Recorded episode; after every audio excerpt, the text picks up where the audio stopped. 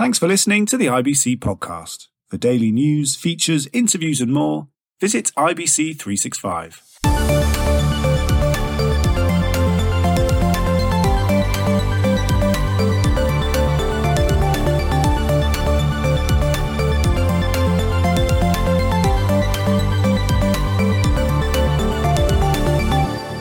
Hello and welcome to the IBC podcast. My name's George Beaver and I'm the editor of IBC 365. By now, I'm sure most of you will know that sadly, we won't be able to hold an in person event in Amsterdam in December. So while we won't be able to meet in Amsterdam, we will instead be hosting lots of content that you would have found in the RAI online at IBC Digital. And that's where you can find profiles for all the exhibitors who would have been showing their latest products and services at the RAI. You can look at their latest announcements and book meetings with them at IBC Digital. And that's also where we hosted this year's award ceremony. And it's awards which is the focus of this special episode of the IBC podcast. On this episode, we'll be speaking with the winners of two of IBC's most prestigious awards. Barbara Slater, the Director of Sport at the BBC, who has been awarded the International Honour for Excellence, and her BBC colleague Hannes Ricklefs of BBC R&D, who was part of the team which won the prize for Best Technical Paper. Barbara Slater has been awarded the IBC 2021 International Honour for Excellence in recognition of her career in sports broadcasting and for leading the way in establishing women's sport and bringing women to the fore both on screen and behind the camera. Barbara was presented with her award during IBC's special online award ceremony in November, alongside the winners of the IBC 2021 Innovation Awards, Best Technical Paper, and a special award to the NBC Universal team for its technical work on the Tokyo Olympics. At the awards, BT Sport won the IBC Innovation Award for Content Everywhere for developing new technologies for the BT Sport app. Riot Games won the IBC Innovation Award for content distribution for using JPEG XS compression on two transatlantic esports events. And Remote Recording Network and its technology partners, led by Riedel Communications, won the IBC Innovation Award for content creation for producing the first fully decentralized production of a live global music event. The IBC 2021 award for Best Technical Paper went to a team from BBC R&D for their paper detailing their solution for giving users greater control of their own data when using different media and other services. Before we hear from Barbara, let's find out about the work of BBC R&D from lead architect Hannes Ricklefs. So there were a number of issues that we were trying to address. There is an kind of underlying fundamental issue that we were really looking into of how do we give our users more transparency, choice, and trust in terms of how we use their personal data to then kind of like drive their recommendations. The other aspects that we wanted to really look into is if at the moment people are very confined into the various different services that you consume. You might consume Netflix, Spotify, even our um, products. So trying to figure out, is there a solution in where we can give the users the control about how all of their personal data is managed and used, give them an opportunity to go and update or manage whatever they like to actually represent their interests, to then present a more holistic picture about themselves that then can be used inside of applications to give more relevant recommendations. So we partnered with um, Tim Berners-Lee, who is um, working on an open source project called uh, Solid, which stands for Social Linked Data, in which um, the users have a so-called pod, personal data store, um, that gives them the full control, kind of like what data about them stored on a pod, and they then have mechanisms to give applications access to the data that's held about them. It's a completely different approach to what we've seen kind of like in current services. So actually, as part of our remit in our Royal Charter, it states that we need to research and develop new technologies. And we really believe that these personal data stores, this new approach to personal data management is something that we seriously need to investigate to understand what the implications are or the, the benefits are for our audience, for the BBC. We are also looking kind of like the legislations, the regulations, how they're changing. And then also to understand how do we need to kind of like actually build these things out um, technically. You asked about gatekeeper, and it's a really interesting question for us. For us, this needs to be an economy, right? And it needs to be an actual data economy in where we have multiple different organizations that are part of this. So we don't see us as a gatekeeper. It's more of kind of like we want to lead within this area to showcase this new approach and bring in more organizations um, into this ecosystem so we actually can really change the way that personal data is held. We asked Hannes about the brief for the project. We, we knew from the get go that it's, it's a number of different questions that we need to ask. As I mentioned earlier, right? It's, it's the impact to the audience, it's the impact to the BBC, legislation, and as well as the kind of like the technology aspect. So we knew from the beginning that we needed to construct a multidisciplinary team. And that was from the tech side, right? Our engineers, we had UX, we had researchers, we had project manager, product managers, but we also really crucially embedded our legal and operational privacy teams because this is a different approach, right? And there is still a big question about what the BBC should actually be, what should the role be within this kind of like new ecosystem. So we created a multidisciplinary team because we knew that there was a number of challenges, right? There was the technical aspects, there was the way in which we need to engage with our users, right? Consent mechanisms can start to get really kind of like complicated if I'm now all of a sudden in a way where I can give you control to say you can see just a part of my postcode, right? I might decide that with another friend, I, for example, share my whole address and you see these like really difficult kind of also overwhelming kind of like control mechanisms. We knew that we had to address that. So technical, user, product, research, but then also our legal and operational teams, because we knew there was going to be a number of technical challenges, in particular on asking the question of, well, what the BBC's role should actually be within an ecosystem like that.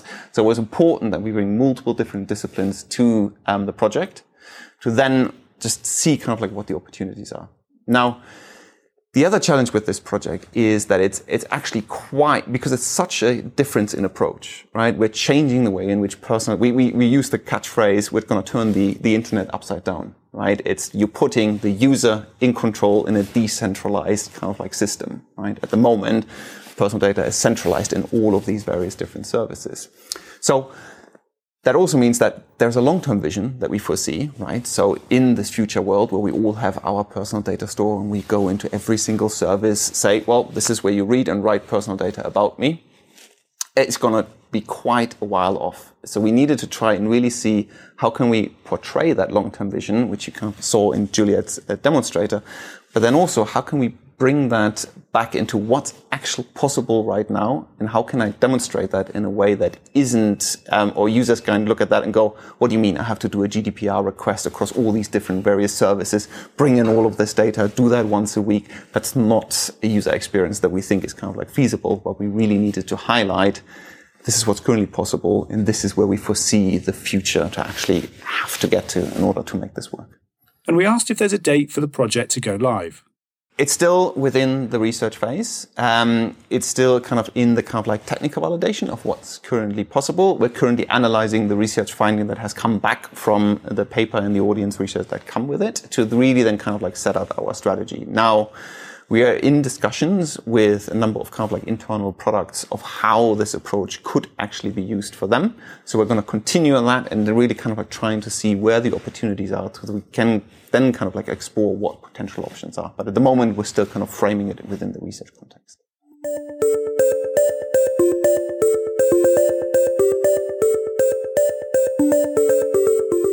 Thank you to Hannes, and you can watch a longer version of his interview along with a demo of the MyPDS app by his colleague Juliet Carter on IBC Digital, and there'll be a link to IBC Digital wherever you are listening to this episode.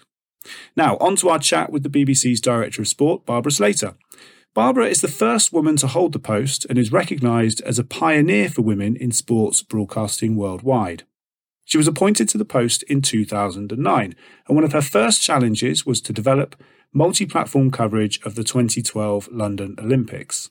Today, she works closely with other broadcasters and sports bodies, including advising the International Olympics Commission. In 2014, she was made an OBE for her services to sports broadcasting. We asked Barbara how sports broadcasting has changed since she started in the industry. Since I joined, and, and it's a frighteningly long time ago, um, I mean, it was back in the early 80s. And I think just to put that into some kind of context, mobile phones were still prototypes, not available gen to the general public. I mean, that's, that's it. What a, what a transformation we have seen in technology over that time. And I think we've seen the sports broadcast industry transformed over that time. It's, it, I mean, it really has been a revolution and in a number of ways. I think the quality of what audiences can now enjoy is just in a, in another stratosphere, frankly. Also choice I think as, as technology has opened things up, it's now possible to cover things more easily, more cost effectively. And so suddenly we're seeing this exponential choice. Um, we've seen a lot of, of organizations um, doing coverage themselves. So there really is for sports fans an unbelievable um, range of, of, things that, and, and events and sporting occasions that they can access. We've seen the competition in the industry transformed. It was, I think, in those days, BBC and ITV. And pretty much that was it. Well, I mean, what a different landscape it is now. Just an extraordinary range of contributors to the, to the industry.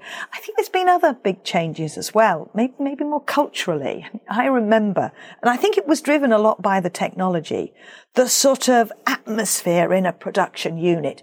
It was loud. It was people barking instructions, and, and often those instructions weren't always fulfilled because the technology didn't permit it. Now it's very, very different. I think it's much calmer, quieter. It's, it's the, I think the complexity of, of what, what happens is, is, is, is, is, is, has had a, a, a, bearing on, on how it's produced. So I would say it's a much more, it's a much more calm, sophisticated um, operation these days. I'm talking in the production trucks. We then asked if it was tough being a woman starting out in sports broadcasting. When I joined BBC Sport back in 1983, there really, really were very few women. Indeed, what was interesting is my application to the BBC was not initially to the sport department, but was to a training scheme. So I joined on this training scheme and I think that possibly there were people outside of sport that thought maybe it was about time there was a woman who worked in sport. So I'm not going to say I was quite imposed upon the department, but one of my, um, uh, you like, you did sort of a three month stint in different departments was to go to BBC Sport. The thing I think that made an enormous difference was the fact that I had been an athlete. So that sort of skepticism, does a woman really know? Does she, does she get this? actually that was, that was something that they couldn't say because I think at that time I probably was the only member of the department who had actually competed in, in, in Olympics. So it, it, in a way, I think I had a degree of acceptance and credibility because of that background. By the way, it's entirely different now. I, you don't have to have competed in the Olympics to get a job in BBC Sport. You really don't. Um, but you have to have a passion for it, I think, and that applies to cross cross genders. Uh, so so I I, I I I I joined, and I suppose I, you know, I, I remember being advised keep your head down. You know, they don't like noisy people. Just keep your head down. Don't particularly like women. And, and I just totally ignored that advice. and I asked to do as much and, and try as many different things as, as I could. And that was like an, an attachment for six months. But off the back of that, I, I, I applied for one of the assistant producer jobs and was successful. So then joined the department. And across the, the many years I've, I've been, um, I, I think we really have seen a dramatic change in attitude. I think that is a recent thing. I think for too many years, women's sport has been seen as somehow second class. And I think, and I'm so impressed and delighted about the, the momentum that we currently have behind women's sport. And I feel really proud of the role that the BBC has played in that. I mean, we've been long-term supporters of women's sport. I think it's viewed that the BBC, this is a recent thing, not at all. I remember we did um, a women's European Championships. This is this is potentially back either in the early 2000s or even um, the, um, in the 90s, and you know we put an enormous amount of effort into it. But I don't think the audience was ready, and I think that's been one of the big changes. There is an audience. We're seeing an audience appetite evolving and, and an enthusiasm from from the women's game and I, I think what's interesting, 2012, 2012 was a watershed moment for women's sport. We had so many successful women athletes. And I remember there was a moment where 80,000 people were in Wembley watching women's football and loving the experience. So suddenly, I, I think the Olympics and, and other multi-sport events have always had a fantastic position in terms of gender equality because a gold medal is a gold medal. And you, you know, and I remember, you know, in 2012, we cheered Jess Ennis on just as much as we cheered Mo Farah.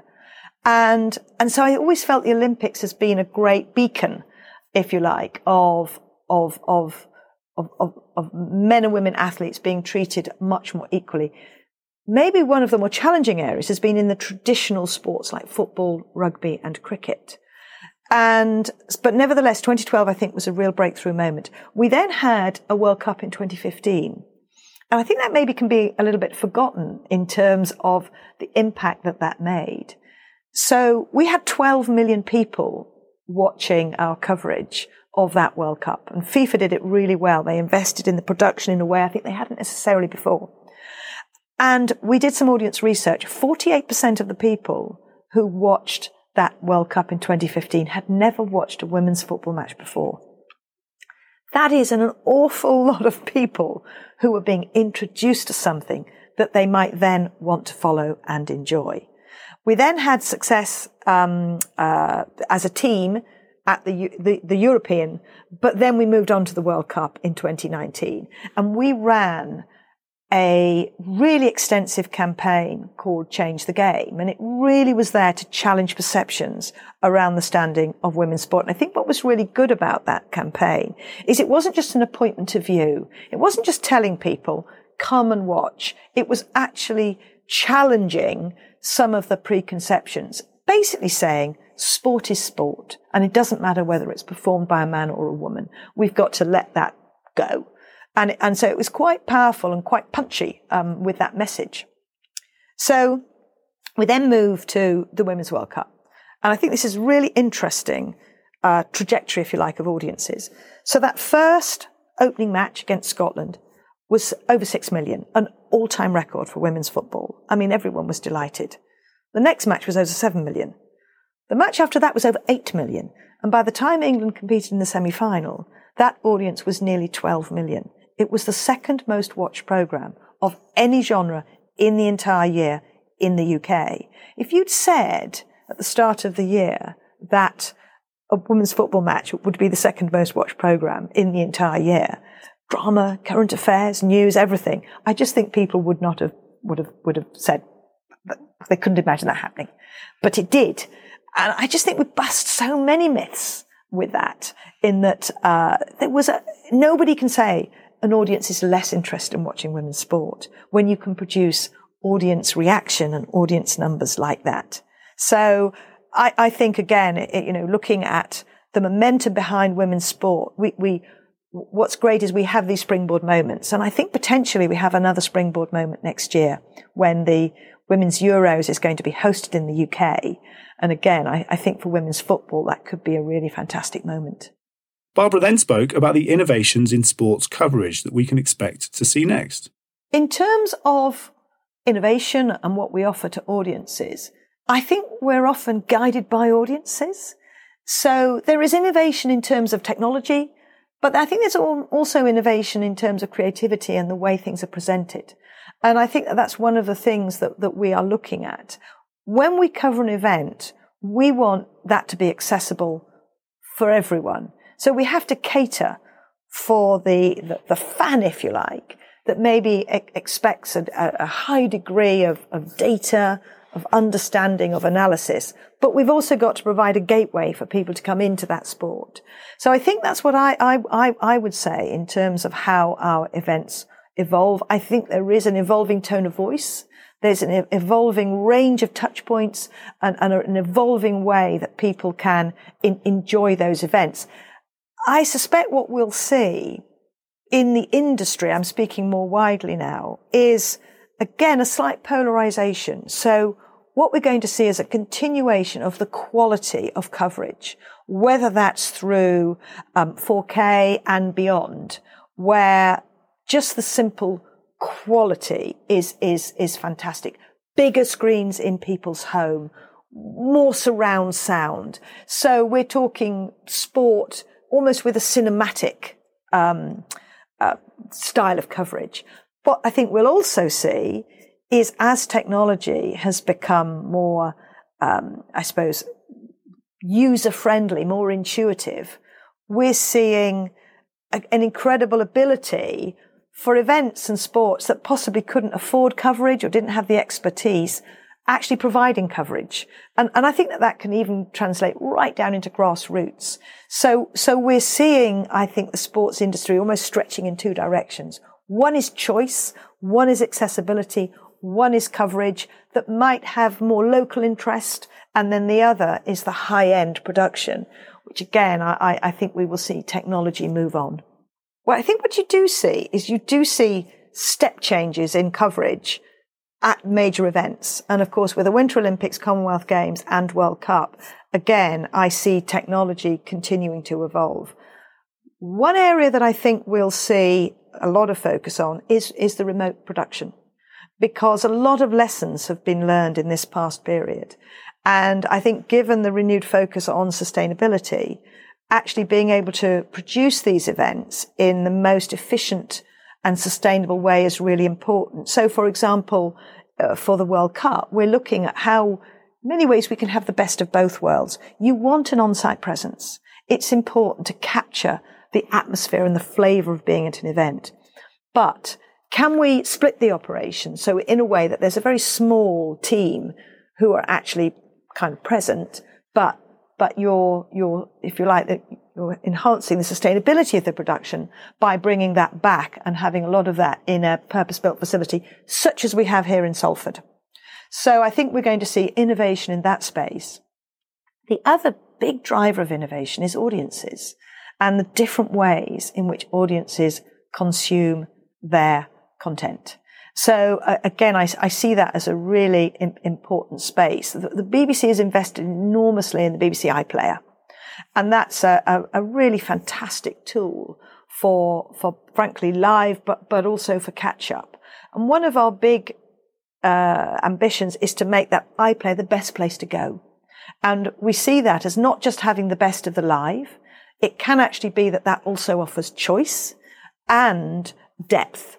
So, for example, at the Euros, there was a really brilliant documentary on, on Ronaldo, which complemented, if you like, the event and the match coverage. So for those that just wanted to consume the Euros literally 24 7. Not only did we have match coverage, but we, we had coverage that captured the backstories. And, and again, we exploited that content in many, many different ways. So short form on the website, teases in, in social media. And, and, uh, you know, that documentary was broken up. So if people didn't want to sit and watch 45 minutes or an hour, actually there, there, were, there, were, there were key elements of the program that were shorter form. So, so what we're looking to do is when we've got great content, can we customize that in different ways, um, in innovative ways, so that audiences can still get to enjoy that content? Thanks so much to Barbara, and a huge congratulations to her and all of the other IBC 2021 awards winners. And you can watch a longer version of Barbara's interview on IBC Digital. And that's it for this episode. We'll have more podcasts for you soon, so make sure you subscribe or listen via IBC 365. Thanks for listening. Goodbye.